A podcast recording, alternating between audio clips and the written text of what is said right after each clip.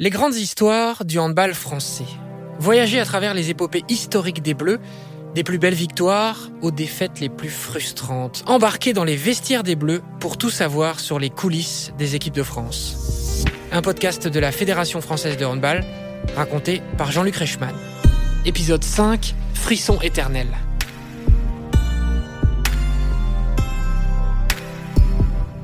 « 29 janvier 2017. Les experts viennent d'ajouter une sixième étoile de champion du monde sur leur maillot mythique, faisant chavirer les 16 000 spectateurs de l'accord Hôtel Arena de Paris, la conclusion d'une hégémonie unique de 10 ans sur le handball mondial.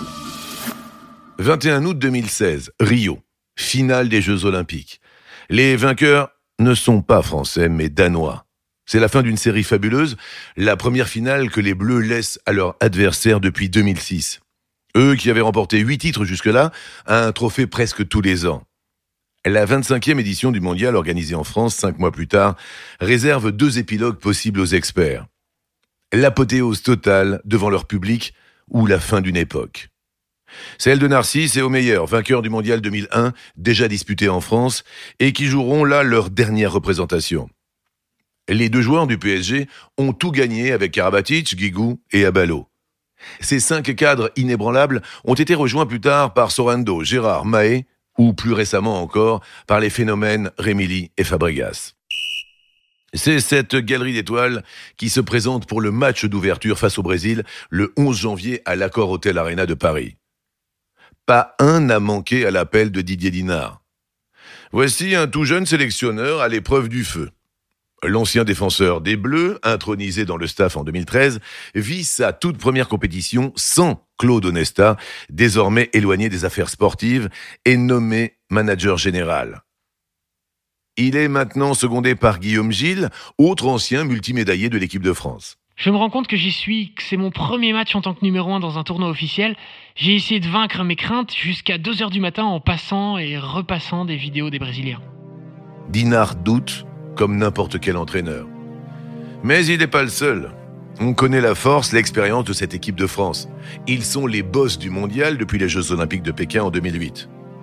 Encore, faut-il surprendre, encore et toujours des adversaires qui avalent leur frustration depuis tant d'années et qui ne cessent d'innover. Dans les colonnes de Libération, Olivier Crumbles, le sélectionneur des Bleus version féminine, prévient. L'équipe de France est prête, oui, mais elle n'est pas en progrès, c'est impossible. En clair, les experts ont-ils atteint leur plafond de verre le début d'un chemin que tout un pays, tout un peuple souhaite pavé d'or, 25e championnat du monde de handball. Sous les yeux du bientôt ex-président François Hollande, le match d'ouverture face aux Brésiliens est une démonstration. Pas de rodage, le moteur des Bleus a pétaradé dès les premières minutes. À la mi-temps, 17 à 7. 31-16 pour finir. Un succès très large, très convaincant le Japon et la Russie passent aussi sous les roues brûlantes des Bleus. Acmé de ce tour préliminaire, le France-Norvège enchantera la halle XXL de Nantes et ses 10 000 spectateurs, victoire 31-28. Pour ce premier test, les Bleus ont rassuré les observateurs sur leur état de forme. Avec Nicolas Karabatic en chef de guerre et en mode caviar, avec 11 passes décisives. Sans la blessure du frère cadet Luca face au Japon, le tableau serait presque idyllique. Les voici désormais à Lille pour le huitième de finale contre l'Islande. Dans ce stade, Pierre Mauroy, l'antre du LOSC. Pour un événement hors norme, l'organisation a visé dans le mille en réservant le vaisseau futuriste aux experts, quel que soit leur classement en poule. On se souvient du 15 de France qui, deuxième de son groupe contre toute attente lors de la Coupe du Monde 2007, fut contraint de jouer son quart de finale à Cardiff. Alors que 80 000 supporters avaient réservé leur billet au Stade de France.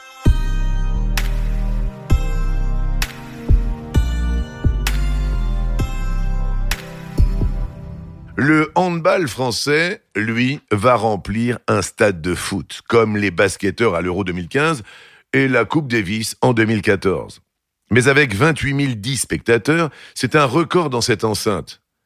L'installation d'un système de chauffage radiant n'a pas chassé tous les courants d'air, mais les Bleus ont peu à peu fait monter la température pour finalement dompter sereinement l'Islande dans les 30 dernières minutes. La France est qualifiée pour le quart de finale. Et la communion extraordinaire avec les supporters qui forment une masse géante bleue, blanc et rouge. Même Nicolas Karabatic, qui a tout vu aux quatre coins de l'Europe, est tout retourné par l'ambiance. À Nantes, on avait déjà eu un public de fou, mais là, ce fut encore plus fort. On est entré sur le terrain en passant par le public et à la fin du match, on ne voulait plus partir. Tout simplement pour profiter de ce qui était en train de se passer. 28 000 personnes pour voir un match de hand. Clapping, oh là, un public qui se lève à chaque but.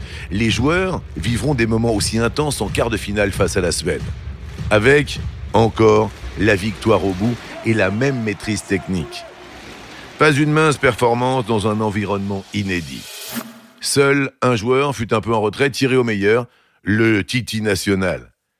À 40 ans, ce monomaniaque de la gagne abat record sur record. Mais, ce 24 janvier 2017, le gardien des Bleus a calé. Deux arrêts dans les 23 premières minutes. C'est un événement. Mis à part une longue période d'aphonie en finale du Mondial 2011, Thierry meilleur a toujours été présent dans les matchs bouillants de l'équipe de France. Heureusement, à Lille, un homme s'est substitué à l'icône, Vincent Gérard. Personne ne doutait des compétences du gardien de Montpellier. Mais il fallait du cran pour entrer avec autant d'autorité dans un tel match. Devant 28 000 spectateurs, gagnés par l'inquiétude après l'excellente première mi-temps des Suédois, et cela, Didier Dinard ne l'oubliera pas. La route vers la gloire repasse par Paris. Pour la demi-finale du mondial, la France retrouve son jardin de Bercy. La Slovénie, jeune et talentueuse, se dresse devant elle. Vincent Gérard connaît parfaitement les impacts des tirs de Jur Dolenek, Matej Gaber ou encore Vid Kafichnik, ses coéquipiers à Montpellier. Le sélectionneur tranche. Euh, je marchais sur des œufs. Thierry, c'est un ami, le capitaine de l'équipe. C'est une figure du handball et tu vas lui dire qu'il va rester sur le banc. Didier Dinard n'oubliera jamais la réaction de Thierry au meilleur. Didier, on doit tous tendre vers le même objectif. On a un match à gagner, ne t'inquiète pas. Le choix de Didier Dinard s'avère vite payant. Le gardien mosellan sécurise la défense française en première mi-temps. 15-12 pour les Bleus. Et comme les gauchers magnifiques Valentin Porte et Nedim Remili, 11 buts à 2. Il devient incandescent dans les 30 dernières minutes. Attention Vincent, Vincent, Vincent, le magasin est fermé En zone mixte, Vincent Gérard est embastillé par la meute de journalistes. On veut tout savoir sur celui qui a envoyé le Kaiser au meilleur sur le banc, y compris son souvenir du Mondial 2001. Moi j'avais 14 ans et j'avais envoyé un mail à France Télévisions parce qu'ils avaient coupé les images du podium. Évidemment, depuis, l'équipe de France a gagné le respect des médias.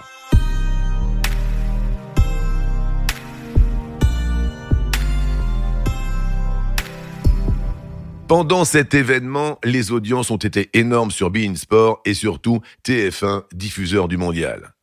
Pour le grand jour, ils seront jusqu'à 13 millions devant leur écran. France-Norvège, Accor Hotel Arena, remake du match de la première semaine.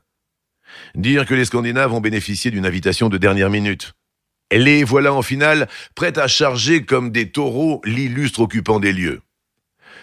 Celui-ci n'emmène pas large à la 25e minute quand le score affiche trois buts de retard, 13-16. Les arrières norvégiens traversent comme des lièvres la défense centrale française et transforment tous leurs tirs en but, 12 sur 15 à 9 mètres à la mi-temps.